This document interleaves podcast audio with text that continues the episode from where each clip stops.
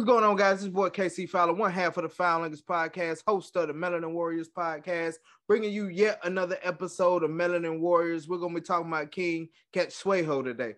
And before we jump into King Cetshwayo, I just want to say, you know, my hearts and prayers go out to the families in Texas and Buffalo who lost loved ones to this senseless, senseless mass shooting stuff that's going on right now. Excuse me. It's really, really touch, touchy subject for me. Um, but without further ado, let's go ahead and jump into this episode. King Cetshwayo was son of Zulu King Pandey and Queen Gaumbazi. He was born sometime in 1826.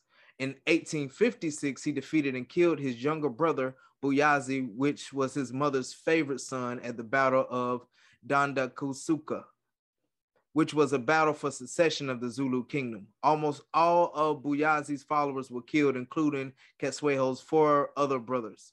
Following the battle, he became the ruler of the Zulu people, but was not named the ruler because his father was still alive, of course.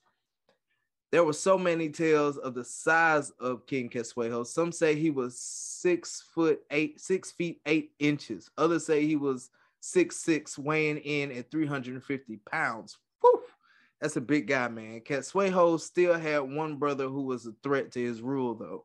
And he was also watchful of his father's other wives and children.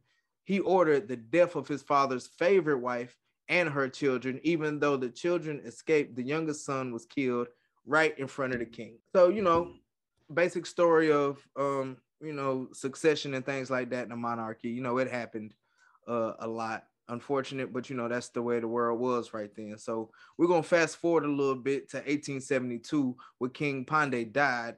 At first, his death was to be concealed so Cetshwayo could transition into power smoothly. He eventually became king on September 1st, 1873.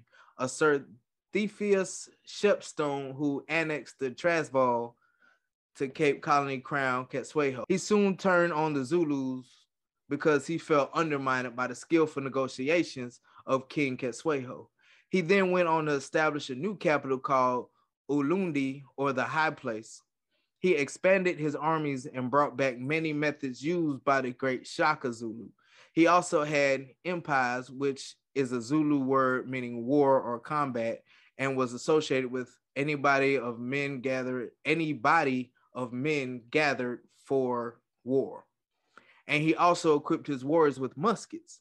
He then banished European missionaries from his lands. So in 1878, the British High Commissioner of the Cape Colony tried to confederate the colony just like Canada had been done around the same time and felt he would not be able to do this while the powerful Zulu state was on his borders. So he demanded reparations for Zulu border infractions and ordered his people to send messages complaining about King Cetshwayo's policies, trying to provoke him. But Cetshwayo maintained his composure, considering the British his friends and being wary of their powerful army.